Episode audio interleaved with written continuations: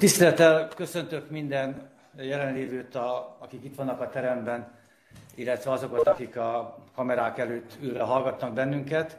A Közösségi Társaság két szakosztálynak közös rendezvényének egy kerekasztal beszélgetését lehet a következőkben meghallgatni.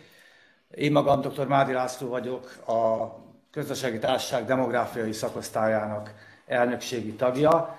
Ez a rendezvény közösen van megtartva a Közösségi Társaság mezőgazdasági és élelmiszeripari szakosztályának kal. A téma vidékfejlesztés és demográfia. Az adja a rendkívüliségét ennek a beszélgetésnek, hogy hárman három oldalról próbálják ugyanazt a kérdéskört körbejárni. Hogyan lehetne Magyarország demográfiai helyzetén javítani, mi is a jelenlegi helyzet, hogy működnek az eddigi eszközök. Gál Gergely pedig majd miniszteri biztos úr arra fog koncentrálni, hogy a kormány mi mindent tett az utóbbi időben, a Magyar Faluprogram keretében, és részben attól függetlenül is, hogy a vidéki Magyarország helyzete javuljon, és ezáltal esetleg a demográfiai esélyek, az ottani megélhetés, az emberek, a családok gyermekvállalási kedve javuljon és növekedjen. A mi szakosztályunknak az elnöke, ugye Benda József úr, számos olyan rendezvényünk volt ebben az évben, amelyik hasonlóan próbált két egymással rokon témát, a demográfián kívül más témával való átjárásokat és áthallásokat és közös metszeteket feltérképezni. Az egyik legnépszerűbb, legnagyobb érdeklődést kiváltó programunk volt a rátartlan munkával foglalkozott, amikor a családi munkavégzésnek a beszámítását és annak a hatását a gyerekvállalásra vizsgáltuk. A fiatalok lakásjutási kérdéskörével szintén foglalkoztunk a demográfiai szakosztályban.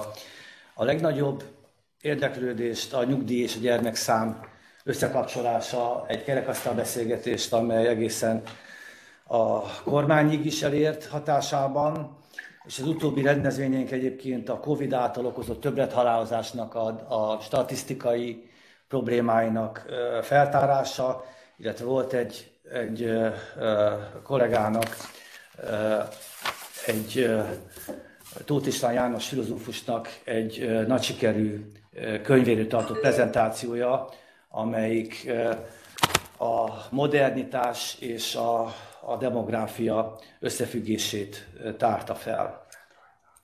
Ahhoz, hogy a vidékfejlesztés és a demográfia ügyében gondolkodni tudjunk, először nem árt tisztázni azt, hogy mit is értünk vidék alatt. Nagyon sokfajta megközelítés van, mondhatjuk azt, hogy minden fővároson és agglomeráción kívüli területet, vagy mondhatjuk mondjuk, hogy 30 000 alatti lélekszámú településeket és régiókat.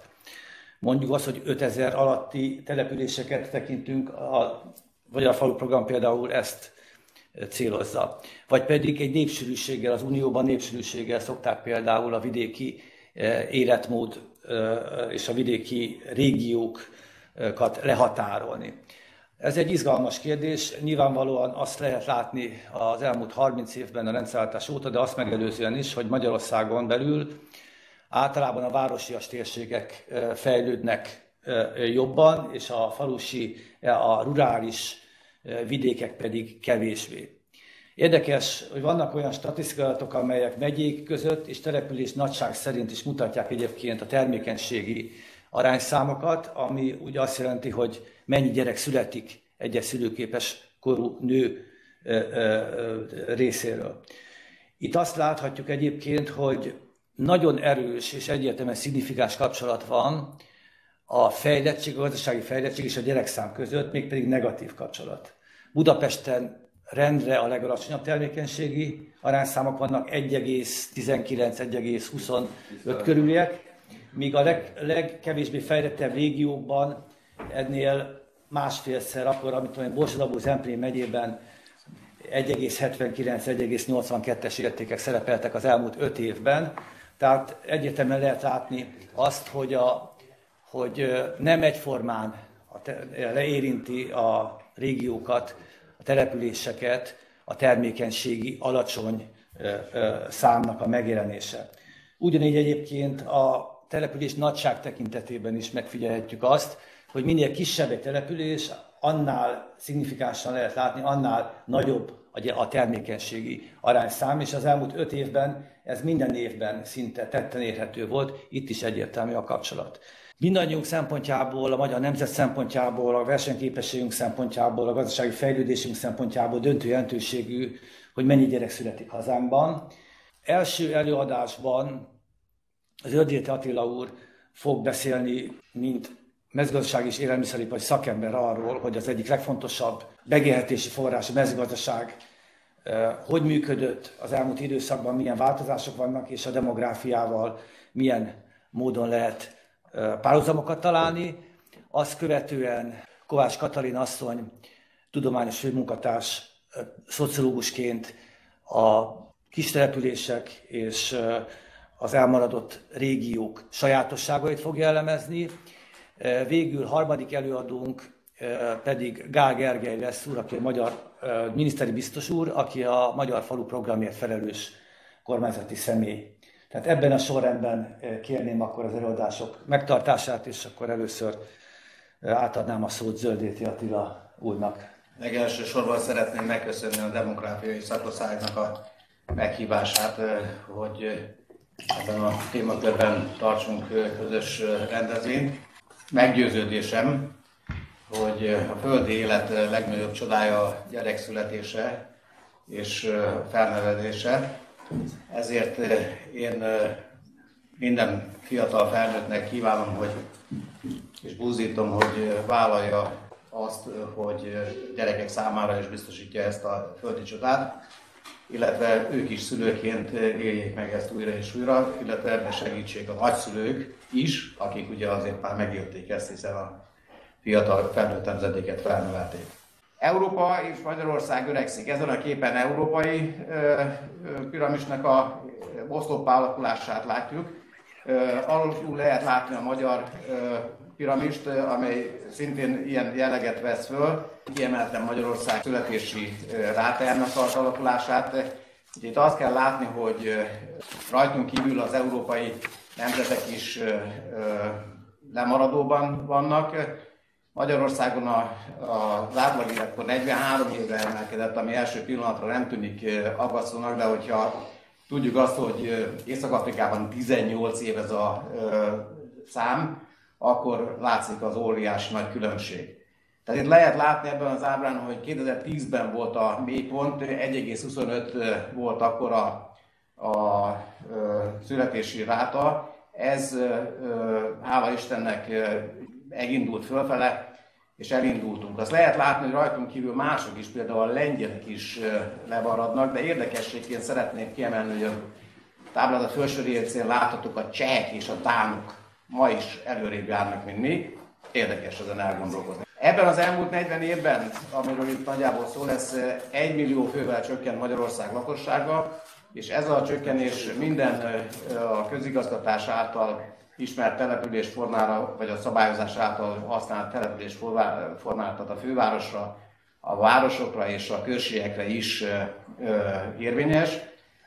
Közel azonos arányban, mint az ábrán is látszik, tehát közel 300 000 fővel csökken mindhárom település formában. Hozzáteszem, hogy kiegészítettem, de most azt nem küldem el, hogy mi a különbség a község és a falu között. A község az egy közigazgatási, szabályozási fogalom. Az 1861 évi törvényben minden magyarországi akkori lakott övezetet községnek hívtak, és nagyság szerint voltak besorolva. A tanácsi rendszer óta, majd aztán rendszerváltás után is megmaradt ez az általános fogalomra, a település fogalmát használják, és a falu pedig területi, tájjellegi, tájföldrajzi egységet jelent, tehát nem közigazgatási, nem politikai, nem igazgatási fogalom, hanem tájföldrajzi egységet jelent. Itt nagyobb léptékű KSA adatot mutattam. Lehet látni, hogy 1980-ban volt a forduló. A lilával jelzett mező jelentette akkor a természetes népesség szaporodást, azóta sajnos nem szaporodásról, hanem csökkenésről van szó, ezért állt elő ez az 1 millió fős csökkenés. Azt akarom még itt kiemelni, hogy sajnos Magyarországon 80-as években szinte tabu téma volt, és a sajtó sajnos negatívan foglalkozott azokkal a kérdésekkel, vagy azokkal az emberekkel, akik fölvetették a demográfia kérdését. Fekete Gyulát szeretném itt megemlíteni, illetve most nem olyan túl régen sajnos elment közülünk a Kopp Mária, aki szintén azért sokat tett annak érdekében, hogy megváltozzon a közbeszédnek ez a hozzáállása. És hozzáteszem, hogy önmagában a közgazdasági társaságnál megalapod egy ilyen szakosztály, amit demográfiai szakosztálynak hívnak, ez már nagyon pozitív, illetve nagyon pozitív, hogy beszélünk róla, és majd látni fogjuk, hogy más sok is folyamatban vannak, nem csak beszélünk róla. Magyarországon felismerve azt a népességcsökkenést, amit az előzőekben láttunk, a kormányzat új családtámogatási modellt vezetett be, és ennek eredményeként ugye nőtt a házasságok száma, csökkent a vállások száma, és elindult a születési rátának a emelkedése. Ebből lehet látni, hogy miért nem tapasztalható a számbeli növekedés egyenlőre Magyarország esetében. Azért nem, mert a ráta, tehát az mondjuk 1000 főre vetített ráta tekintetében javuló tendencia van, de ugye a ratkó korszakok utóhullámainak, utóhatásainak következtében egy általános fogyás van a ma születő, szülőképes női generáció tekintetében, és a férfiak tekintetében is, és ezért ez az ábra, amit itt lehet látni, azt mutatja, hogy az előző évekhez képest mennyivel kevesebb nő szül, és ezért az általános népesség számban még nem tudott átütni ez a pozitív, abbra változott tendencia. De hozzáteszem, hogy az előbb talán nem mondtam, hogy most 2021-re javult a 1,59-re javult a születési ráta, de 2,1-nél tudjuk ugye azt mondani nyugodt szívvel, hogy a társadalom újra reprodukálja magát.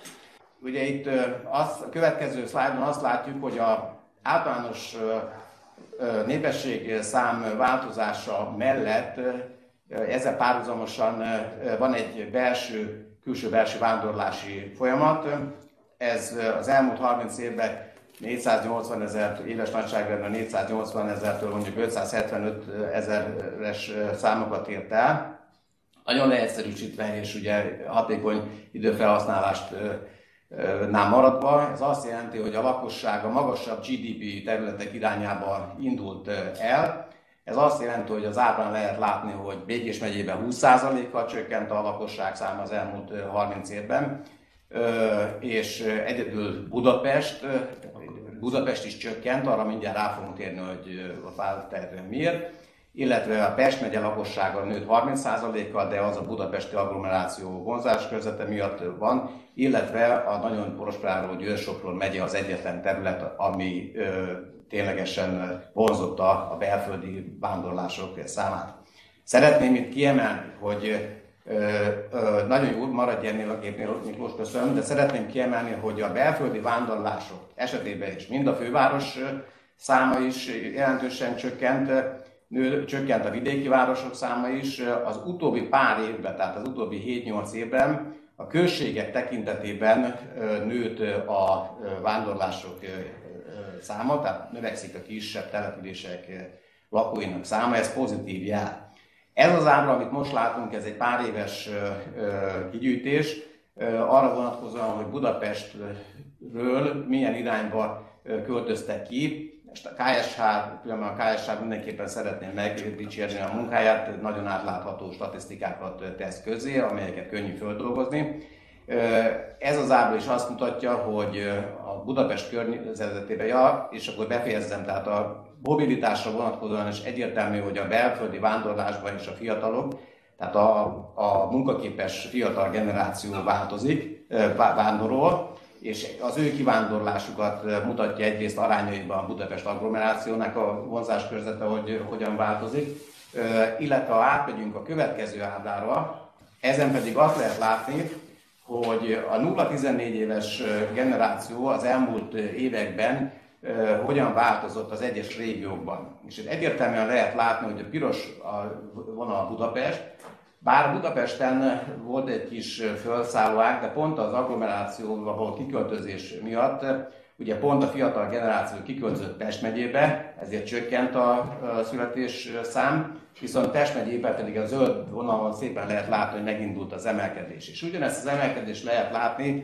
Győr-Sopron megyét a Nyugat-Dunántúl esetében, ahol egy szintén elindult egy emelkedési hullám. Tehát ez megint csak azt mutatja, hogy azért KSH jól dolgozik. A demográfiai adatokról átugorva az én területemre, a vidék és a mezőgazdaság területére, ugye azt kell látnunk, hogy nekünk, akik a vidékfejlesztéssel, mezőgazdasággal foglalkoznak, az a célkitűzésünk, és erre majd mindjárt lesz egy másik szlájd is, hogy lakható, élhető vidéket tartsunk fönn, azt fejlesszük. Éppen ezért munkakörülményeket is szeretnénk biztosítani a vidéken élők számára, és ezért nagyon fontos, hogy megvizsgáljuk, hogy hogyan alakult a átlagos foglalkoztatás Magyarországon az elmúlt időszakban, illetve azon belül hogyan alakult a mezőgazdaság. Ez a kép az átlagos foglalkoztatás mutatja, azon belül a férfiak és nők foglalkoztatását, és ugye már azt a kedvező eredményt látjuk, hogy gyakorlatilag a rendszerváltás óta nem volt ilyen magas a foglalkoztatás. Lehet látni, hogy az agrárium két nagy ága, a klasszikus mezőgazdaság és az élelmiszeripar területén hogyan alakul a foglalkoztatottak száma. Azt lehet látni, hogy 18-ban volt a csúcsponton a mezőgazdaságban és az élelmiszeriparban is, de egy növekvő tendencia van. Ez abból a szempontból mindenképpen jó üzenet, hogy egy általános foglalkoztatást biztosít a vidéken élők számára, mert bár a jobb oldalon lehet látni, hogy az összfoglalkoztatás, vagy lehet, hogy a másik szlájdon lehetett látni, nem tudom pontosan, de ezt tudom mondani, hogy az összfoglalkoztatottságon belül, igen, itt van 7,5-8,5% ennek az ágazatnak összesen a foglalkoztatási aránya, tehát ez nem tűnik túl soknak, de azt nézzük, hogy a vidéken élők esetében ez eléri a 30%-ot, akkor igenis jelentős. Tehát magyarul a vidéken élők foglalkoztatásában jelentős szerepet játszik a mezőgazdaság és az élelmiszeripar, és ezért nagyon fontos ezeket a tendenciákat nyomon követni. Az árva kitért arra is, hogy hogyan alakul a férfiak-nők aránya, jellegűből adódó, munkajellegéből adódóan az élelmiszeriparban több a női vállalkozó, női alkalmazott, ezt mutatja az ábra. Most vált nyilvánossá nem olyan túl régen a agrárcenzus 2020-nak a felmérése. 10 évente a KSH elvégzi a egész ország mezőgazdaságára vonatkozó felmérést, és nagyon átfogó vizsgálat eredményeként egy pár szlájdban érinteni fogom ezt. Az egyik legfontosabb, a mi szempontunkból legfontosabb dolog, hogy jelentősen csökkent az úgynevezett éves munkaerő ráfordítás mennyisége az elmúlt 10 évben a mezőgazdaságban. Na mondjuk itt egy kicsit ezen el kell gondolkozni, hogy miért van. Egyik oldalról nyilvánvalóan egyfajta modernizációnak köszönhető, ami nagyon hálás dolog. Másik oldalról meg én úgy gondolom, hogy az előbb említett statisztikai nyilvántartások és bejelentési kötelezettségek javulása és szigorodása miatt is egy kicsit ezek is szerepet játszottak. De összességében ugye azért azt mutatja, hogy van munka, ráadásul inkább az a helyzet, hogy munkaerő hiány lehet tapasztalni a mezőgazdasági ágazatban, különösen a szezonális munka tekintetében. A másik vizsgált iránya az agrárcenzusnak az agráriumban dolgozóknak és az agráriumban vezető állásbetöltőknek az átlag életkorára vonatkozó vizsgálat volt, és ebből az ábrából egyértelműen lehet látni, hogy 10 év alatt ugye jelentősen nőtt az előregedési folyamat a vezetők tekintetében. Tehát ezzel azt akarom mutatni, és a későbbi életben is abba az irányba fogok menni, hogy a vidéki foglalkoztatásban, a vidéki mezőgazdasági ágazatban vezető szerepet dolgozók érnek, nem feltétlenül kell használni az öregedést, érnek, és ezért megérnek arra, hogy a fiataloknak teret nyissanak, és ez új dimenziót nyisson a vidéki fiatalok számára, és ezzel együtt pedig a fiatalok meghozzák a modernizációt. Ez egy érdekes ábra olyan szempontból, hogy ha a logikáját követjük az ábra sorozataimnak, akkor az volt, hogy vidéken hányan laknak, milyen a foglalkoztatottsági helyzet, most pedig arról szeretnék néhány szót szólni, hogy mi a jövedelmi helyzet. Mert ugye a motiváció is nagyon fontos eleme a demográfiának is, meg általában az életnek. Na most ez az ábla szintén KSH adat, bár ez 2020-ban számít, 19-asra vonatkozik, 21-ben nem tartalmazott ilyen gyűjtést a KSH adat, de lehet látni, hogy egy pozitív tendencia van, mert a bal oldalon a felhasználásnál lehet látni, hogy a vállalkozások nettó jövedelme azért az elmúlt 10 évben is folyamatosan biztosítva volt, és biztosított ma is. Tehát ez az ábra azt mutatja, hogy a mezőgazdaságban, a vállalkozói szférában dolgozóknak azért az elmúlt 10 évben megvolt a lehetősége a jövedelemtermelésre. Hozzáteszem, hogy ehhez nagyon szükség volt a másik oldalt, megnézzük a forrás oldalt, lehet látni, hogy a támogatások, az uniós támogatások, különféle típusú támogatások ebben jelentős arányt játszott. A magyarországi bruttó átlag kereset aránya, illetve a mezőgazdasági ágazatnak az átlag keresete látszik, hogy alaptalan. Hát akkor, amikor az élelmiszeriparban dolgozókat mutattam, ugye lehet látni, hogy kevesebb, alacsonyabb keresettel tér dolgoznak. Ez nem jó, mert nem mindenki mezőgazdasági vállalkozó, hanem a mezőgazdaságban is nő az alkalmazottak száma. Nő a szakmunkás tudásigénye, és akkor ugye, hogyha nincs meg a megfelelő kereset, akkor ugye kicsi az érdeklődés az ágazat iránt, és így akkor kicsi a munkaképes korúak megtartása képessége a vidéken. Tudjuk nagyon jól, hogy a Covid is, most az ukrán helyzet is sújtja a magyar mezőgazdaságot. Ez zárólag azt szemléltető, hogy mennyire hektikusan indult be az árak alakulása Magyarországon. Nyilvánvaló úrrá akarunk majd rajta lenni. Lépjünk tovább, mert a vidéken, mint ahogy mondtam, a mezőgazdaságon kívül más foglalkoztatás is van. Ennek alakulására és jövőbeli lehetőségre egy nagyon jó példa a távmunkában foglalkoztatottaknak az aránya. Ennek az alakulása, ezt a Covid hozta előre, és ha tovább lépünk, Miklós, akkor lehet látni, hogy nem csak Budapesten, hanem vidék tekintetében is egy jelentős előrelépés, és azt kell mondanom, hogy ma már azért fölismerték a nagyvállalatok, hogy vidéken is, és ezért jó az első kép, hogy biciklizik, nem kell biciklizni, most már nem otthonról is tud, home office-ból, bocsánat, tehát a távmunka jó terepet biztosít a fiatal vidékiek számára, vidéken élő fiatalok számára, ezt akartam mutatni. A kisvárosi élet nem egyenlő a falusi élettel. Ugye nagyon rossz tendencia Magyarországon, hogy az agglomerációba való kiköltözéssel ugye a falusi életkörülményeket gyakorlatilag megszüntetik. Tehát már zavarja a kiköltözőt, hogyha kukorékol a szomszéd vakasa, a tyúkja az valóban zavarna, az egyes vakasa. Tehát ne azt tegyük, hogy vidéket változtatjuk vidéki kisvárosra, és ugye ráadásul egy csomó utazni kell, hanem tartsuk meg a falura jellemző falusi gazdálkodás előnyeit. Többek között azért van itt aláhúzva, hogy szagoljuk azt, amiből élünk, és ne szégyeljük. Jártam Svájcban, a legkisebb faluban is átható, ugye a milkát nem kell bemutatni, tehenet, milka tehenet, átható tehén trágya illat volt mindenfele. És ráadásul még érdekességként az utcafrontra telepítették ki a trágyatárolókat, mert onnan volt legközelebb elvinni a területre. Tehát ott Svájcban úgy látszik nem annyira gazdagok, hogy le tudjanak mondani a tehén tartásról. Nekünk is azért figyelembe kell venni, hogy a vidéket, a falut meg kell tudni tartani faluként, és nem lakótelepet kell telepíteni vidékre. Ez egy nagyon fontos szempont, hanem munkahelyet kell telepíteni, teremteni és megtartani vidéken a vidék természetközeli életformájának megfelelően. Ugye nemrégen volt egy konferenciánk a vidékfejlesztés és a vidék megújítása és az agrári megújítása témakörében. Európai Unió is, hála Istennek, mindenről statisztikát vezet. Ugye tudjuk, hogy a regionális besorolásba is besorolják az egyes régiókat a GDP, egyfőre eső GDP szerint, és 20 év óta sajnos a relatív pozíciónk nem változott. Ez nem azt jelenti, mint az ábra szövege is mutatja, hogy nem javult a helyzet, de a relatív pozíciónk nem változott, mert a többiek se ölvetett kézzel nézik, hogy mi mit csinálunk. Érdekesség, hogy a jobb oldali képen lehet látni, hogy Partium előre tört. Nem akarom kommentálni, de ez is azt mutatja, hogy van feladatunk. De nem kell megijedni tőle, dolgozni kell. Ez az ábra már azt mutatja, ugye, hogy milyen forrásaink állnak lehetőségre.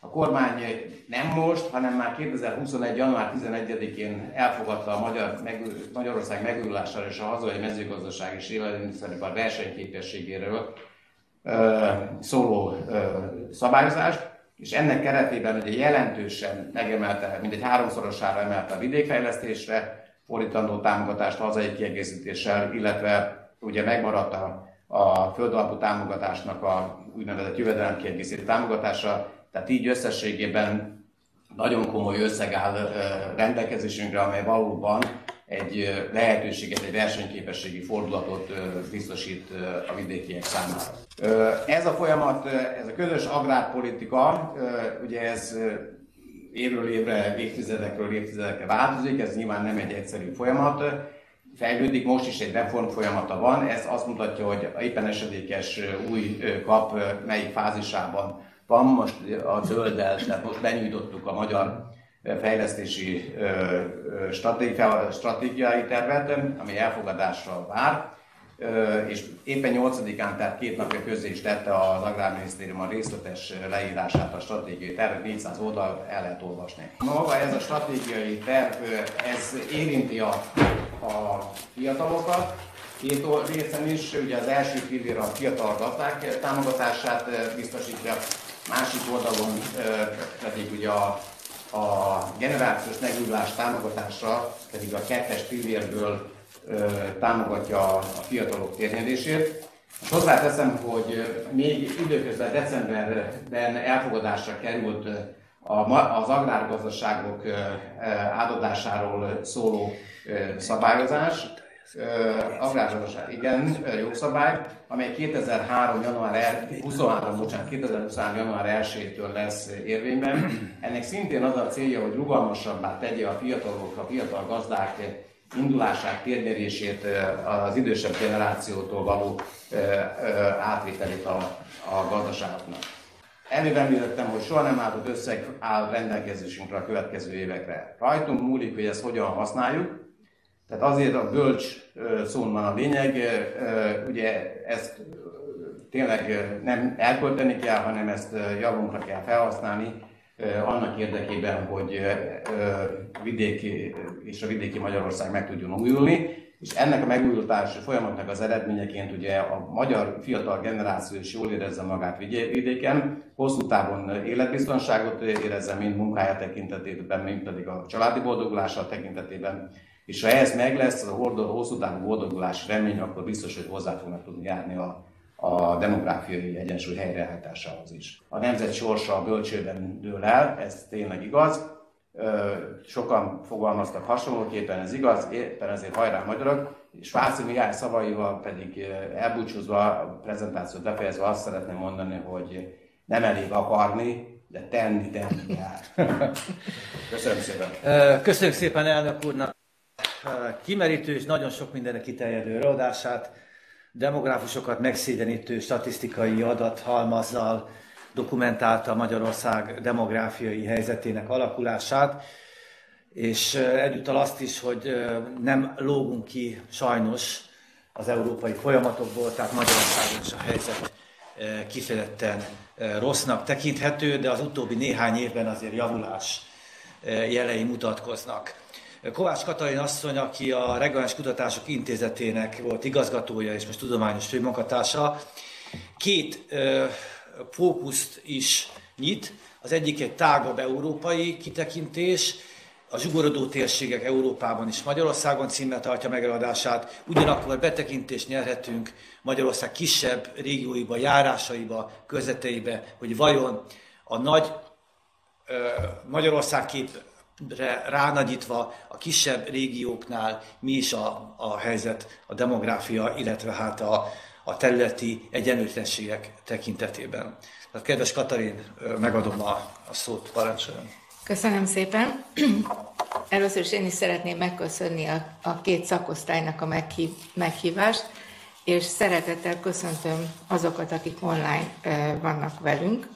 Elnök úr megkért, hogy egy kicsit gyorsítsam föl a tempót, úgyhogy a tartalmat mindjárt ki is hagyom és belevágok az előadásba.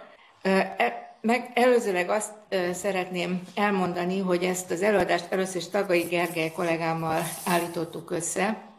Másodszorban inkább többé, mint kevésbé egy nemzetközi projektnek az eredményeit fogom előadni, amelyet az ESPON támogatott, és amely a városok után a zsugorodó vidéki térségek problémájával foglalkozott, európai szinten elsősorban, de esettanulmányokkal, országszinten is, nálunk is volt egy esettanulmány, egyébként a szentesi térséget vizsgáltuk. Csak hogy tisztában legyünk azokkal a fogalmakkal, amiket használni fogok, néhány definíciót ismertetnék. Mit jelent a zsugorodás? Semmiképpen sem azt jelenti, hogy néhány évig csökken egy falu vagy városnak a népessége, hanem tartós, legalább egy generáción keresztül történő népességcsökkenést jelent. Megkülönböztetünk aktív zsugorodást, ami főleg az elvándorlással kapcsolatos, és öröklött zsugorodást, ami a korábbi elvándorlások nyomán létrejövő eltorzult demográfiai szerkezetből, magyarán az előregedésből adódó zsugorodást jelenti, és ha ez a kettő együttesen jellemző egy településre, akkor drámai mértékűvé, intenzívé válik, és megfordíthatatlanná válik a népességcsökkenés. Szintén a projekt keretében megkülönböztettük az egyszerű, tehát a demográfiai komponensekre visszavezethető zsugorodást, és a komplex zsugorodástól, ami nem csak a demográfiai, hanem az egész környezetre jellemző összeszűkülést jelenti, amelyeknek a következő okait állapítottuk meg. Elsősorban a szakirodalmi feldolgozás, másodszorban az elkészült 8 esettanulmány alapján. Először is azt kell mondanunk, hogy a zsugorodás nem máról holnapra, hanem történeti léptékben, legalább 50-60 éven keresztül zajló folyamatoknak az eredménye. Mi is az 50-es évektől vizsgáltuk egyébként. És hát itt az okok között meg kell nevezni, és elsőként kell megnevezni a gazdasági átrendeződést, a mezőgazdaságnak a rendkívüli mértékű, zsugorodását, mert hogyha történeti léptékben nézzük, akkor bizony nagyon nagy mértékben zsugorodott. A közszolgáltatások visszaszorulását ugyanúgy, tehát igazából a vidéki településeknek, különösen a falvaknak a kiüresedését, ami mint lakóhelyet teszi ezeket a területeket, hogy úgy mondjam, kényelmetlenné. Másik közös jellemző az elhelyezkedési hátrányok, a periférikus elhelyezkedés, ami ezeknek a problémáknak, amit az előbb említettem, az elérhetőségnek, az intézményeknek és a munkahelyeknek az elérhetőségét fokozottá teszi. A harmadik a periferizáció, ami nem csak a periférikus térségekben hat, egyébként például a szentesi térség, ami nem periférikus helyzetű, de ott is hat, azért, mert a két nagy központ, Szeged és Kecskemét elszívja a munkaerőt, tehát egy árnyékhelyzetet teremt. Ez is tipikusan a magyar eset is azt mutatta, hogy nem kell ahhoz a periférián lenni, hogy a tünetei legyenek egy térségnek. És végül, de nem utolsó sorban, ami Magyarországon nagyon fontos, és ami megkülönbözteti nem csak a magyar, hanem a posztszocialista országok vidéki zsugorodását a nyugatiaktól, az a történelmi kataklizmáknak az eredménye. Nálunk a vidék zsugorodása azzal kezdődött, hogy a parasztságot az 50-es és 60-as években finoman a városokba kalauzolták. Így van, és kialakult egy fordított szerkezet, a parasság eleje, hogy úgy mondjam, kulákként a városokban dolgozott, és tehát az volt az első nagyon jelentős kiáramlás, és pont a leginkább odavaló rétegeknek a kiáramlása, amit sosem lehetett azután már pótolni, és csak még egy utolsó a történelmi kataklizmák jelentőségéről, hogy nálunk egyrészt ez egy állandó megszakítottságot hozott. Tehát volt az előző történelmi korszakokhoz képest egy megszakítottság, ugye, amikor az 50-es években az új rendszer berendezkedett, majd 40 év múlva egy másik megszakítottság, amikor a privatizáció,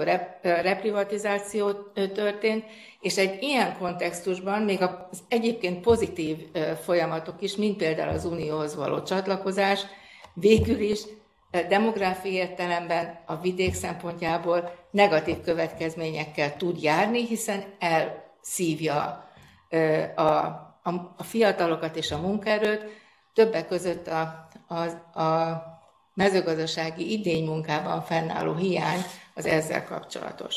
Azt szeretném mondani, hogy ezek a nagyon szép térképek, amiket a következő diákon látnak, ezek Tagai Gergely munkáját dicsérik. Tehát az első térkép az a népesség dinamika időbeli változását mutatja. Az, hogy két generáció tekintetében melyik térségekben volt tartós a népesség zsugorodása. Leegyszerűsítve, hogy mit kell nézni, a sötét bordó színek mutatják azokat a megyei szintű, tehát NAC 3-as régiókat, amelyek mind 1993 és 2013, és 2013-tól 33-ig, tehát egy időbeli előrevetítés tekintetében zsugorodtak, illetve zsugorodni fognak. Látszik, hogy egyöntetűen és legsúlyosabban érintett térség az a balti országoknak a térsége, de a mi, tehát Kelet-Közép-Európa és Románia, Bulgária is nagyon nagy mértékben érintett. Ha ki tudják venni Magyarország körvonalait, akkor látszik, hogy amit Zöldéti úr is említett, hogy egyedül a közép-magyarországi régió, itt most Pest megye az, amelyiket nem érint a zsugorodás. Ami a különbséget érinti a kelet-közép-európai országok és a nyugat-európaiak között, az, hogy nálunk fokozódik a demográfiai hanyatlás, a nyugat-európai országokban pedig elkezdődik, vagy felgyorsult. 1961 és 2011 között a megyei szintnél alacsonyabb szinteken, vagy települési szinten, vagy ami nálunk járási szintet jelent, hány évtizeden keresztül volt tapasztalható zsugorodás. És nagyon hasonlóan az előző ábrához Magyarországon itt is igazából csak a közép-magyarországi terület, Budapest környéke az, amelyik kivételt jelent, de egyébként tartósan, tehát több évtizeden keresztül a sötétkékek azok, amelyek 4 évtizeden keresztüli zsugorodást mutatnak, és itt is látszik, hogy Kelet-Közép-Európa volt NDK például nagyon szépen kirazolik, vagy nagyon csúnyán mondhatnánk, de ugyanígy nagyon nagy mértékben érintettek a mediterrán országok, Portugália, Spanyolország, Bulgária, Románia, de Görögország is, és hát a észak-európai országoknak is a belső vezetei. Egyébként ez nagyon jellemző a mediterrán országokra és a skandináv országokra is, hogy a parti övezetek azok, amelyek fejlettek, és népesség vonzó erejük van. Átérünk a magyarországi helyzetre, amelyet járási szinten vizsgáltunk a kollégámmal. Abból indultunk ki, amit az országos fejlesztési és településfejlesztési koncepció városi és vidéki besorolású járásairól közölt, és azt vizsgáltuk meg, hogy a városinak minősített járásoknak hány százaléka zsugorodik, illetve növekedik, és a vidékinek minősített járásoknak hány százaléka zsugorodik, illetve növekszik. Az, hogy Magyarország vidékies ország, az önmagában mutatja, hogy mi összesen 40 olyan járásunk van, amely városias besorolást kapott, 135 azoknak a járásoknak a száma, amelyek vidékies járásnak minősülnek, És látható a grafikonról, hogy milyen óriási különbség van a népesség dinamika tekintetében. A népesség csökkenés a vidéki járásokban kulminálódik, ezeknek a 68%-a zsugorodott abban az értelemben, ahogy ezt az ESZKÉP projekt definiálta. Tehát legalább egy generáció, de inkább több generáció tekintetében, és 22%-a ezeknek a járásoknak, azt kell, hogy mondjam, hogy drámai mértékben zsugorodott. A következő térkép a földrajzi térben mutatja ugyanezt, és itt nem fogom megismételni azt, amit Zöldéti Attila már elmondott, hogy hol helyezkednek el kivételképpen azok a térségek, amelyek nem zsugorodnak, de azért szeretnék kiemelni olyanokat, amelyekről ő nem tett említést. És ezek pedig azok a területek, ahová költöznek az emberek, és két típusú költözést célszerű megkülönböztetnünk. Az egyik a Magyarországról való odaköltözés, ami hát egyrészt a még mindig folytatódó szuburbanizációt jelenti, ugye a Budapest környéki területekre, de nyílt egy szuburbanizáció a Balaton környékén is, és ugyancsak ennek köszönhető, és érdekes módon a pozsonyi szuburbanizáció ér össze a győri szuburbanizációval Észak-Nyugat-Magyarországon. Az osztrák munkaerőpiac vonzza elsősorban hazánk fiait a Sopron környéki területekre. De nem csak, de látjuk Kecskemét vonzó hatását, amin szintén nem kell csodálkoznunk, viszont ami érdekes lehet, az az, hogy a keleti határszélen is van jelentősebb odaköltözés. Ide azonban nem elsősorban Magyarországról, hanem a környező országokról érkeznek a lakosok. Települési szinten láthatjuk azt, hogy milyen népességdinamika van Magyarországon, és hát nem nagyon, ugye láttuk az előbb járási szinten, körülbelül ugyanezt mutatja, csak kicsit töredezettebben ugyanez a térkép. Már részben el is mondtam, hogy hol mit látunk. Amire szeretném felhívni a figyelmet, az aprófalvas dél-dunántúli régiónak a meglehetősen reménytelen helyzete, Zala megyének is, és ezen kívül a Délalföldet jellemző belső perifériára érdemes rámutatni, ami egy teljesen más klimatikus és települési környezetet jelent, mégis nagyon súlyos deficit tapasztalható itt a népességdinamika tekintetében, és amire még rámutatnék, hogy bizonyos területeken nem azért van népességgyarapodás, mert vonzó, hanem azért, mert elszegényedett, gyakran gettósodó településekről van szó. Ez látszik a Közép-Tisza vidékén, elsősorban mint új, egyre inkább gettósodó területen. Ezen a dián a tartósan munkaerőpiacon kívül rekedtek aránya látható.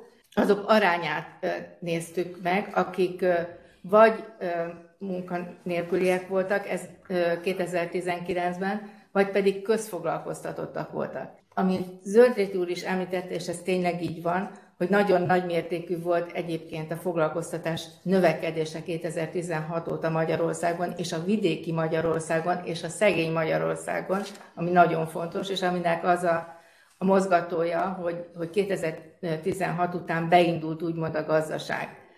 De azért továbbra is ott van, még 2019-ben is a közfoglalkoztatás, ami azért nem tekinthető egy ideális foglalkoztatási formának, és a szegény vidékeket jellemzi. Hogyha ránéznek erre a térképre, és emlékeznek az előzőre, akkor láthatják, hogy azok a kelet-magyarországi területek, ahol volt bevándorlás, és ahol pozitív a vándorlási egyenleg, ahol nincs szürkülés, szegénység viszont van bőven, és hogy igazából a népesség gyarapodása, a fiatal korosztályok jelenléte, egységes, fejlett régiót, csak a ténylegesen fejlett Budapest környéket, ilyen szempontból ugye Budapest és az Észak-Dunántót jelenti, az összes többi régióban igazából pontszerűen van jelen a a kívánatos fejlődés.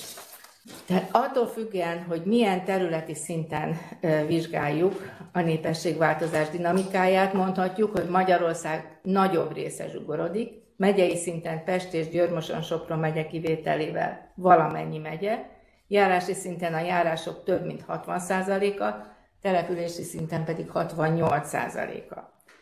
Ez részben a múltban végbe ment folyamatok következménye, részben a települések eltartó képességével kapcsolatos, azzal, hogy vajon képesek-e megfelelő számú és minőségű, változatosságú munkalehetőséget kínálni az ott élőknek. A vidéki települések nagyobb része számára ez nem biztosított, és ezért főleg a fiatalok elvándorolnak, ami azt jelenti, hogy ott, ahol az aktív és a demográfiai eredetű zsugorodás összeér, ott drámai mértékű és visszafordíthatatlanná válik a zsugorodás. És hát végül néhány kellemetlen kérdést szeretnék föltenni magunk számára, és a kedves közönség számára, hát ha sikerül vitát generálnom. Az első kérdésem az, hogy vajon el tudjuk-e fogadni az, hogy országunk és benne a magyar vidék mintegy törvényszerűen zsugorodik. Kell-e tenni valamit ellene?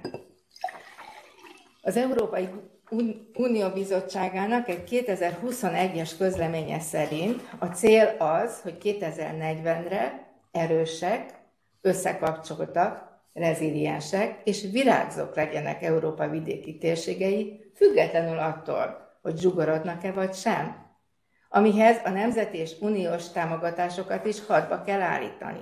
Kérdezem, nem túl optimista ez a célkitűzés? Hiszen támogatások voltak és vannak, ezek jelentős része eddig is a zsugorodó térségekbe irányult, a népességvesztés mégsem csökkent, sőt, a zsugorodás által érintett terület egyre nő. Mi a baj? Több támogatás kell? Aligha lesz több. Más célokat kell támogatni? És pedig mik volnának ezek? Vagy máshogyan, más forrásból, más arányokban kell támogatni? Ha így van, akkor hogyan? Köszönöm szépen Kovács Katalin asszonynak ezt a rendkívül izgalmas európai és mikrotérségi kitekintést adó előadását. Látszik egyébként, hogy annak ellenére, hogy budapesti származású és lakhelyű kutatóról van szó, de nála jobban vidéket kevesen ismerik. Minden gazdaságpolitikánál központi kérdés az, hogy mennyire tudja szétteríteni a növekedést, mennyire tudja az országnak a legemelottabb térségeit is bevonni az ország fejlődésébe. És mint korábbi politikus azt tapasztaltam, hogy az 1990-es első ciklus volt az talán, amelyik a legtöbb előrehaladást okozott vagy hozott azzal, hogy a gázt bevezette, azzal, hogy az utakat felújította, azzal, hogy a telefonszolgáltatást, a csatornázást sok helyütt meg tudta oldani. Most én egy új lendületet látok a mai kormány tevékenységében, a Modern Városok programja is ilyen, de a Magyar Falu program talán még inkább ilyen, amitől azt remélhetjük, hogy a falvakban egyre inkább jó lesz újraélni, és a falvak fel tudnak értékelődni. Tehát a Covid és a távmunkat a lehetőségeken túl a kormánynak milyen eszközei, milyen lépései vannak ez irányba, hogy ezt az igazságtalan helyzetet, amit enyhíteni és amin változtatni kell, ott pozitív fejlemények történhessenek, és vannak-e már pozitív fejlemények. Gál Gergely úrnak, miniszteri biztos úrnak, a Magyar Falu Program vezetőjének átadom a szót, tartsa meg ezzel kapcsolatos prezentációját és mondja el véleményét. Köszönöm szépen. Én is köszönöm szépen a lehetőséget, hogy itt beszámolhatok erről a programról. Csak annyi pontosítást szeretnék tenni, hogy az én területem az nem kifejezetten a Magyar Falu program, hanem a helyi és hazai forrásból megvalósuló településfejlesztési programokkal kapcsolatos. De nyilván ezeknek mondhatjuk, hogy a zászlóshajó a Magyar Falu program, úgyhogy leginkább ez van a fókuszában, és ezért erről is szeretnék beszélni. Van is miről beszélni, hiszen ez most már az elmúlt 3-4 évben, 2019-ben indult ez a program, ez úgy látjuk, hogy a magyar kistelepülések életének részévé vált ez a program, rövid idő alatt, ahogy itt elnök úr is említette. Nyilvánvalóan nem a Magyar Falu program az egyetüli megoldás vidék, az előbb említett, az előző előadásokban elhangzott összes problémára. És nem is biztos, hogy egy kormányzati program az, ami megoldást nyújt. Tehát olyan évtizedes problémát, aminek történelmi okai vannak, világpolitikai okai vannak, és egyáltalán a világ változásából adódó okai is vannak. Azonban egy kormányzatnak nyilván olyan megoldásokat kell keresnie ilyen esetekben, amelyek gyakorlatilag tudnak egy-egy problémán segíteni. Sok más lehetőség mellett a Magyar Faluprogram is ezt a célt tűzte ki. Ugye itt a célja a Magyar Faluprogramnak kifejezetten, ugye itt az elején a meghatározásnál, a vidék meghatározásánál is volt egy, nem teljesen egyértelmű, hogy mit számít vidéknek. A Magyar Faluprogram az 5000 fős lélekszám alatti településeket célozza a támogatásokkal. Csak hogy érzékeltessük, hogy ez mit jelent. Ugye 3155 település van ma Magyarországon, abból 2887 érintett ebben a programban. Ez a településeknek több mint 91%-a. És az országos gyakorlik. Ezek nem egységesek, tehát nyilvánvalóan, ahogy itt az előző előadásokban elhangzott, különböző régióban egészen más jellegű, akár probléma vagy létesedési trendeket mutatnak ezek a települések. A legkisebb pár tízfős településtől egészen az 5000 fős lélekszámú településekig van, amely csökkenő tendenciát mutat, van, amelyik növekvő. Mégis a Magyar Falu Program ez egy egységes megoldásokat kínál ezeknek a településeknek a számára. Olyan megoldásokat, amelyek ezek számára a települések mindegyike számára elérhető. És elsősorban azokkal az eszközökkel igyekszik ezeket a problémákat megoldani, amelyik a helyi életkörülmények, az életminőség javítását célozzák. Mit jelent az életminőség javítása? Az, hogy elérhetők legyenek olyan infrastruktúra elérhető legyen ezeken a kis településeken, ami akár évtizedeken keresztül nem volt, elérhetők legyenek olyan szolgáltatások, amelyek sokáig akár nem voltak elérhetők, vagy korszerűsödjenek ezek a szolgáltatások, amelyek a kornak a 21. század igényének megfelelők. Ebbe beletartozik egy önkormányzati épületnek a megfelelő minőségétől kezdve egészen egy játszótérig, majd ezt mindjárt részletezni is fogom. A programnak 4 pillére van. Van egy pályázati rendszer, amelyben a kistelepülési önkormányzatok, a helyi egyházközségek, a civil szervezetek, illetve a tankerületeken keresztül az oktatási intézmények pályázhatnak, ahogy említettem, az 5000 fő alatti településekről van szó.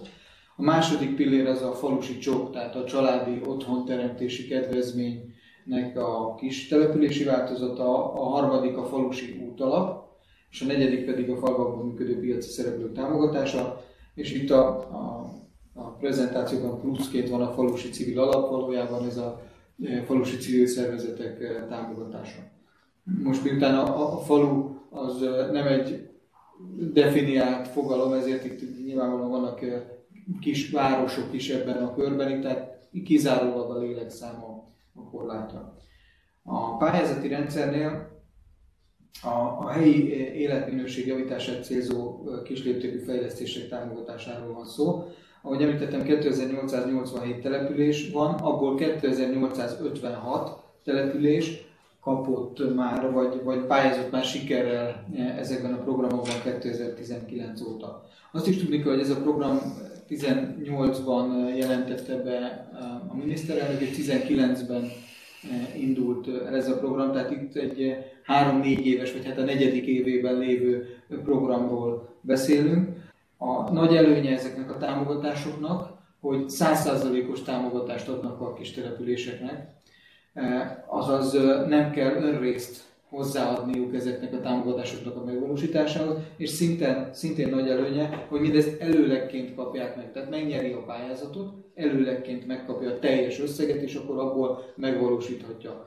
Ezáltal az egyébként, és bocsánat, ez mind hazai forrásból valósul meg, tehát itt a magyar állam, magyar állam döntéshozói tudják a feltételeit ennek kialakítani, és ezért vált lehetővé az is, hogy itt a pályázati rendszer is olyan egyszerű legyen, ami miatt az is lehetővé vált, hogy az eljárási rend az elég rövid. Tehát itt most már az idei évtől kezdve 3 hónap alatt a pályázástól kezdve a döntés, tehát a támogatási okirat kibocsátásáig megtörténik a folyamat, és utána pedig néhány héten belül az államkincstár rendelkezésre bocsátja a szükséges összegeket. 2019-ben 150 milliárd forint értékben valósultak meg itt fejlesztések, 20-ban már 210 milliárd forintban, 21-ben 270 milliárd, és az idei évben várhatóan 300 milliárd, ami azért azt is mutatja, hogy itt egy tényleges a program sikere is lehetővé teszi azt, hogy folyamatosan növekedjenek ezek a források, illetve a gazdaság teljesítő képességének az erősödése is. Ez összesen már a program kezdete óta megközelíti az 1000 milliárd forintnyi támogatást. Most mondhatunk további számokat, hogy ugye 20 000 nyertes pályázat, kérem szépen a következő diák. Itt ezen látszik az, hogy a pályázati támogatásoknál milyen típusú fejlesztésekre lehet pályázni. A ingatlanok fejlesztésétől kezdve a orvosi rendelők, iskolák, óvodák, most már bölcsödék fejlesztésén keresztül, akár a játszóterek fejlesztése, a falu tanyagondoki buszok beszerzésén át a közösségi terek fejlesztése, orvosi eszközök beszerzése, tehát olyan típusú fejlesztésekre, amelyek egy kis településen élők számára a mindennapi életet könnyíti meg. Most mondhatnánk példának, hogy idei évtől mondjuk fogorvosi széket is lehet beszerezni. Mindezeknek az a célja, ugye, hogy a kistelepülésen ne legyen érve a kistelepülésről való elköltözés mellett, hogy ott mondjuk nem elérhetők bizonyos szolgáltatások. Falusi csok, a családi otthonteremtési kedvezménynek a kistelepülési változata. Itt az 5000 fő lélekszám alatti települések nem mindegyike érintett ebben, csak a 93%-uk, de így is ez 2678 települést jelent, és 28 000-nél is több kérelem vagy befogadott kérelem valósult meg ebben az időszakban, több mint 150 milliárd forint értékben. És most itt rendelkezésemre áll egy statisztika is, amelyet nemrég február közepén az OTP ingatlan.pont közölt az MT-vel. Ez egy érdekes statisztika, és szerintem jól mutatja azt, hogy meglepően rövid idő alatt is lehet egyébként eredményeket elérni ilyen eszközökkel is, mint például a falusi csok és a Magyar Falu Program. Ez a Belügyminisztériumnak az állandó lakosságra vonatkozó adatbázis alapján készült ez a kimutatás, és ebből az látszik, hogy 1121 olyan település van, ahol növekedett a népesség ezek közül a települések közül. Ez szerintem ez egy jó irányt mutathat. Ezen a jelenleg bemutatott, vagy ebben a pillanatban bemutatott dián éppen az látszik, hogy egy gyermek, 2 gyermek és 3 vagy több gyermek esetén milyen összegű támogatásokat kaphatnak az otthonteremtéshez a családok a falusi csok révén. A harmadik pillére az a falusi útalap. Ennek az a célja, hogy a kistelepüléseket összekötő utakat, ez 3 vagy annál több számjegyű utakról van szó itt elsősorban, hogy azok épüljenek, illetve újuljanak meg. Ugye nagyon fontos abból a szempontból a népesség megtartó erőnél, hogy hogyan lehet eljutni akár egy közeli olyan helyre, ahol a munkát végzi. Ugye az nem mindegy, hogy mennyi idő alatt milyen úton tudnak közlekedni, illetve a kistelepüléseknek az egymással való kapcsolattartása szempontjából sem. 3000 kilométernyi út újult meg eddig a 3 év alatt, és az idei évben várhatóan további 1500 kilométer újul meg. Tehát ezt hangsúlyozom, hogy ez a gyorsforgalmi utak fejlesztésén kívül, tehát ez kifejezetten csak a mellékutak, a kistelepüléseket összekötő utakról van szó. Szerintem ez a 3000 kilométer, ez egyébként egy elég szép számot mutat. A negyedik pillér, most már látom átléptünk a következőre, ez a falvakban működő piaci szereplők támogatása. Itt elsősorban ennek az egyik része az a kisboltok támogatása. Ez a tavalyi évben indult el, ennek az a célja, hogy kisboltok olyan településeken is legyenek, ahol mondjuk eddig nem voltak, vagy megszűntek, vagy mondjuk megszűnés határán vannak. Ilyennek az a lényege, hogy szintén a települések vonzerejének, népességmegtartó erejének csökkentése miatt, hogy ne legyen mondjuk az probléma egy kis településen, hogy helyben nem tud megvenni egy kiló kenyeret vagy egy liter tejet az ott élő, és mondjuk a közeli járási központban vagy a másik településekkel átmenni az alapvető élelmiszerekért. Ez nem a teljes 5000 fős lélekszám alatti településekre vonatkozik, hanem ez kifejezetten csak azon belül is a 2000 fős lélekszámot meg nem haladó településekre vonatkozik ez a program. A Magyar Falu Vállalkozás Újraindítási Program, ez már egy operatív program, tehát ez egy GINOP plusz program, amelynek most jelen pillanatban is futó 30 milliárd forintos kerete van arra, hogy a kis településeken működő mikrovállalkozások számára 2-től 10 millió forintos visszanemtérítendő támogatást nyújtson, 70%-os intenzitásra, tehát itt 30%-os önrész szükséges. Ennek nyilván az a szerepe, hogy ezeket a kisvállalkozásokat, amelyek egyébként helyben akár munkaadók is lehetnek az ott élők számára, tehát a helyi gazdaságot erősítetik, hogy ezek számára nyújtson támogatásokat. A falusi civil alap, ez a kistelepüléseken működő civil szervezeteket támogatja, akár ingatlan beruházás, gépjármű beszerzés és egyéb eszközök beszerzése, illetve programok szervezésével.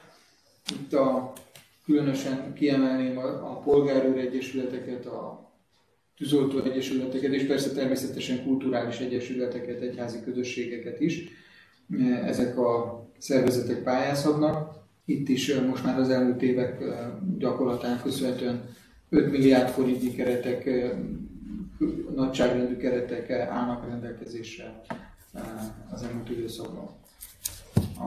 Mutatja, hogy összesen már a 2 év alatt több mint 4500 nyertes pályázat volt, és összesen több mint 15 milliárd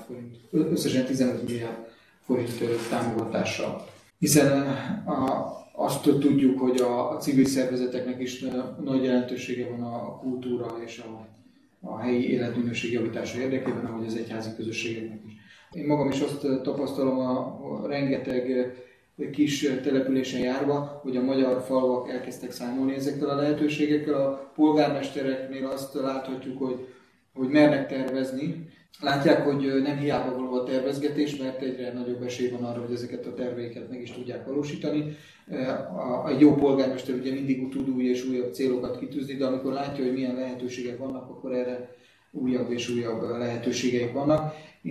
Azt hiszem nem alaptalan azt mondani, hogy valamit elindított ezeken a településeken. Nem ez az egyedüli megoldás azokra a problémákra, amikről itt szó volt az előző előadásokban, de azt hiszem, hogy túlzás nélkül látjuk, hogy igenis a Magyar Falu Program hozzájárult ahhoz, hogy valami elinduljon ezeken a kis településeken, és gyakorlatias eszközökkel, konkrét összegekkel, konkrét támogatásokkal hozzá tudott járulni ahhoz, hogy a népességfogyás akár megállhasson, és nagyon sok településen, ahogy említettem, ez be is következett az elmúlt időszak alatt. És egy utolsó mondatként még annyit engedjenek meg, hogy az fontos, hogy a települések vezetőivel való folyamatos konzultáció alapján történik meg az, hogy évről évre milyen kiírások legyenek a programban. Egyébként a szubszidiaritás elvének is úgy gondolom, hogy egy megfelelő szemlélet volt, és látható az benne, hogy a valós igényekre akar tényleges választ adni ez a program is. Köszönöm szépen, azt gondolom, hogy elég izgalmas és hatásos program ismertetést hallottunk. A magyar falvakra ráfér a jövőkép és a fejlődés lehetősége. Nem kell messze menni, azt gondolom, Ausztriába.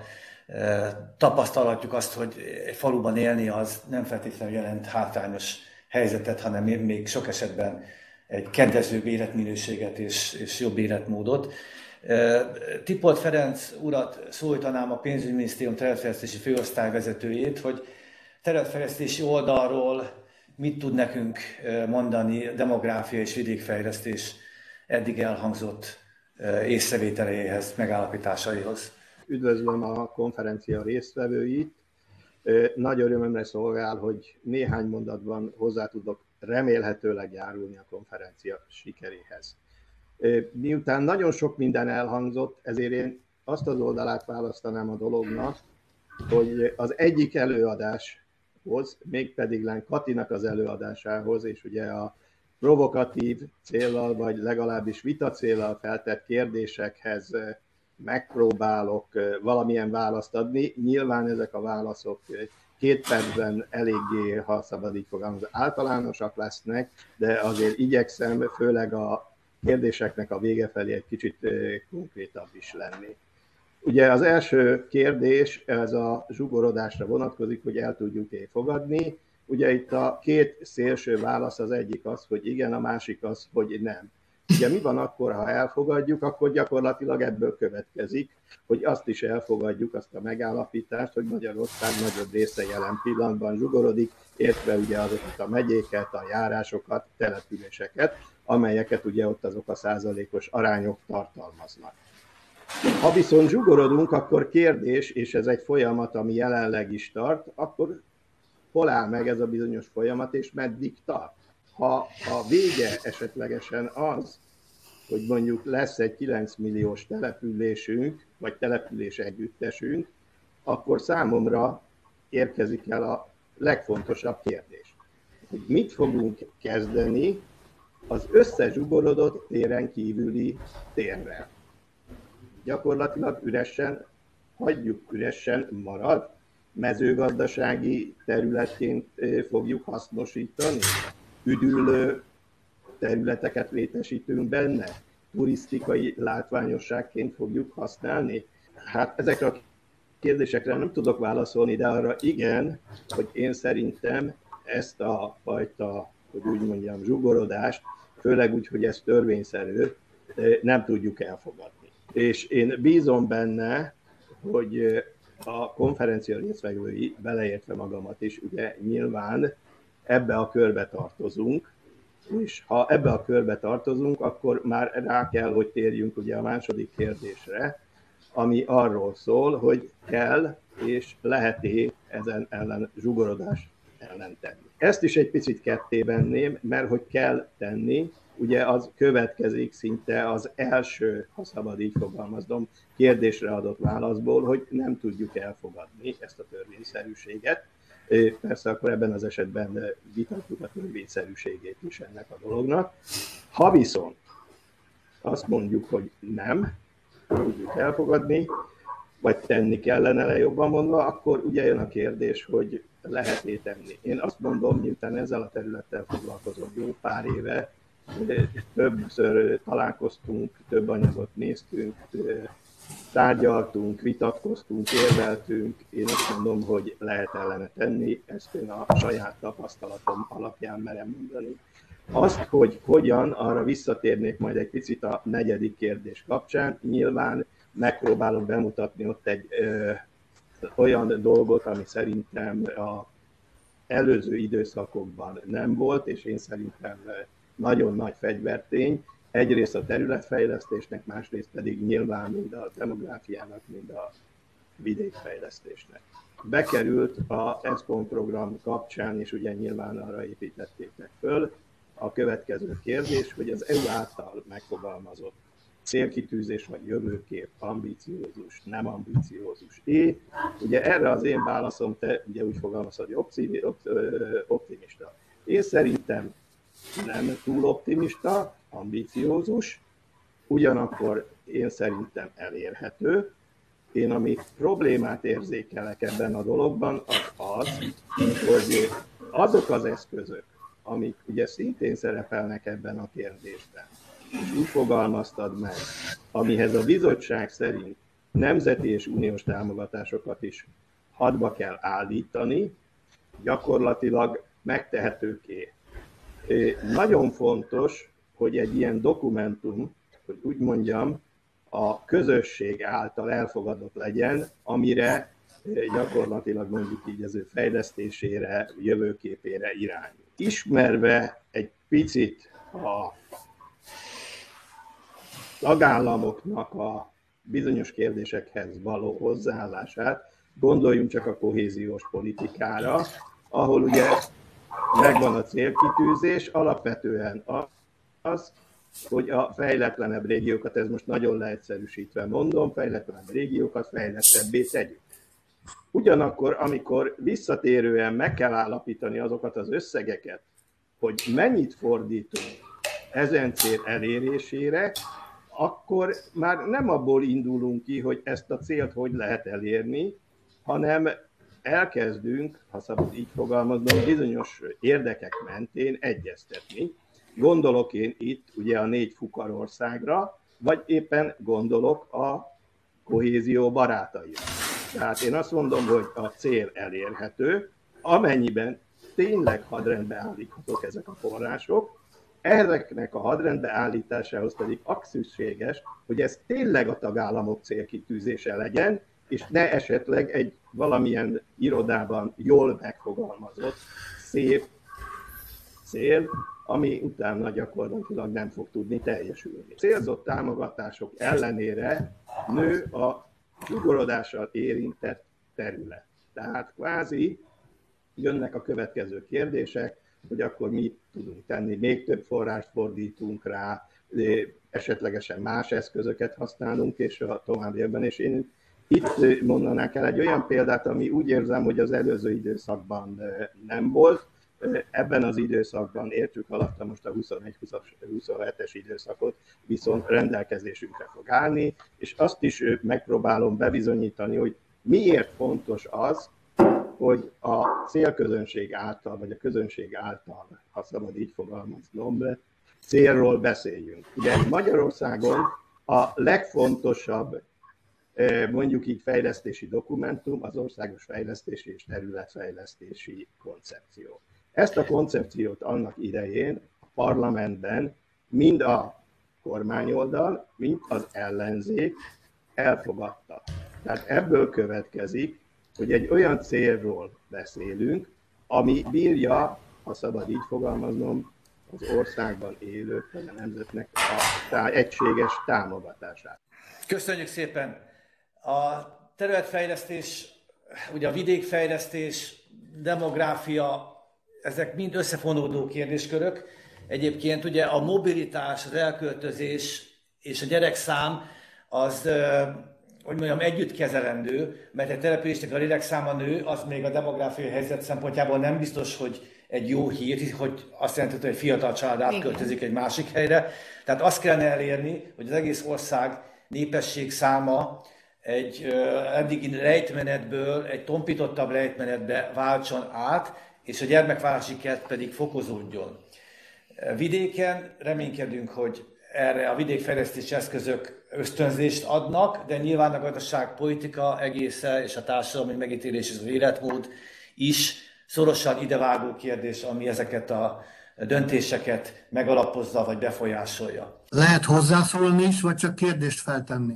Ha lehet hozzászólni is, a Benda urat hallanám talán, akkor megadom a szót. Köszönöm ezeket a nagyszerű előadásokat, amik egy széles spektrumban mutatták be számunkra, hogy hányféle összefüggés látható itt a demográfia házatáján, és nem csak egy szűk szakmának a területét jelenti. És szeretnék kapcsolódni Kovács Katalin kérdéséhez, hogy kell-e tenni, illetve más célokat kell-e támogatni. És szeretném itt felhívni a figyelmet egy olyan paradoxonra, ami itt az előadásokból is felszínre került, de nem foglalkozunk vele eleget a demográfiai témában. Ez pedig az, hogy amikor a versenyképességről beszélünk, akkor azt tűztük ki célul, hogy minél több embert foglalkoztassunk, mert a foglalkoztatás hozza meg a versenyképességnek az emberi erőforrását. Ugyanakkor azonban ezzel együtt a gyermek felnevelése is erőforrás igényes, nem csak pénz, hanem idő tekintetben is.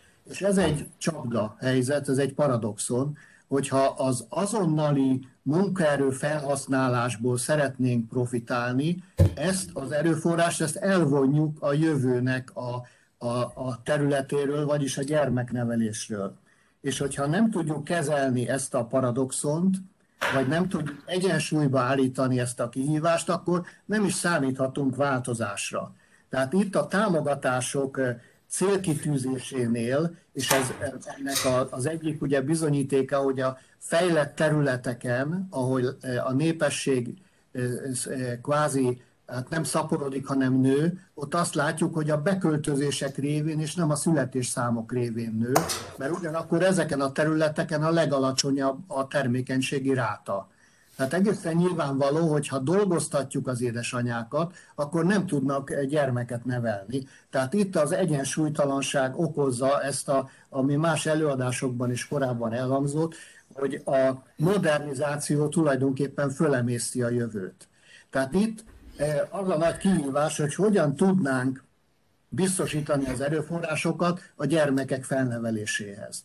És akkor itt van az ehhez kapcsolódó hát, demográfiai, vagy nem is tudom, ilyen népesedés politikai dogma, hogy azt szokták a mainstream médiában sugalmazni, hogy a nők karriert akarnak. És azt az egész női társadalmat egy kategóriába helyezik a nők alá, ami messze nem tükrözi a valóságot. Mert a nők sokfélék, mint ahogy a férfiak is sokfélék, és vannak köztük a kutatásai szerint, akik karriert akarnak, vannak, akik egyensúlyba szeretnék állítani a gyermekvállalás, a család és a munkahelyi követelményeket, és van egy olyan társadalmi réteg is, nem is kicsi, amelyik 25%-ot mértünk egy reprezentatív felmérésben, amelyik szeretne csak a családjának élni, és sok gyermeket felnevelni. És azért fontos a számunkra ez a réteg, és ez az utolsó gondolatmenetem, mert amikor még 2,1-es volt a termékenységi ráta Magyarországon az 1960-as években, akkor a család szerkezetre az volt a jellemző, hogy voltak 0-1-2 gyermekes családok, de jelentős számban vagy arányban voltak a sok gyermekes családok a populációban, és ezzel vált lehetővé a 2,1-es termékenységi rátának az átlaga. Ma viszont, mivel nem tehetik meg a sok gyermekes családok, hogy 4-5-6 vagy több gyermeket neveljenek, egyszerűen bekényszerülnek a munkaerőpiacra, ami az ő számukra lehetetlené teszi, hogy sok gyermekes családokká váljanak, vagy ezen a területen kiteljesedjenek. Tehát itt az egyensúly irányába akkor tudnánk elmozdulni, hogyha létrehoznánk egy olyan társadalmi csoportot, vagy lehetővé tennénk az ő számukra a kiteljesedést, akik csak a családjuknak szeretnének élni. Köszönöm szépen! Köszönöm szépen, elnök úr, a demográfiai szakosztály elnökét hallották, hogy ez nem kérdés volt, egyértelmű vélemény volt és álláspont volt, ami azt gondolom, hogy a jövőre nézve mindenképp megválaszolandó, hiszen a demográfiai helyzetünk súlyossága minden eddigi vizsgálat alapján sajnálatos módon fennáll, és ezen változtatni kell az ország fejlődésének érdekében is, és mindannyiunk érdekében is. Tehát a migráció mellett ugye nyilván a nagyobb gyerekszám adná erre a megoldást. A migrációval nagyon sok gondot tártak fel egyébként, különösen, hogyha más kultúrájú népesség tömeges bevándorlásáról van szó, hiszen munkaképes, illetve hát a magyarországi társadalmi kultúrás viszonyokba beilleszkedő emberekre lenne igazából szükségünk, és olyan családi modellre, amelyben a gyerekek egészségesen, lelkileg is egészségesen tudnak felnőni és gyarapodni. Van-e a jelenlévők részéről valamilyen reflexió?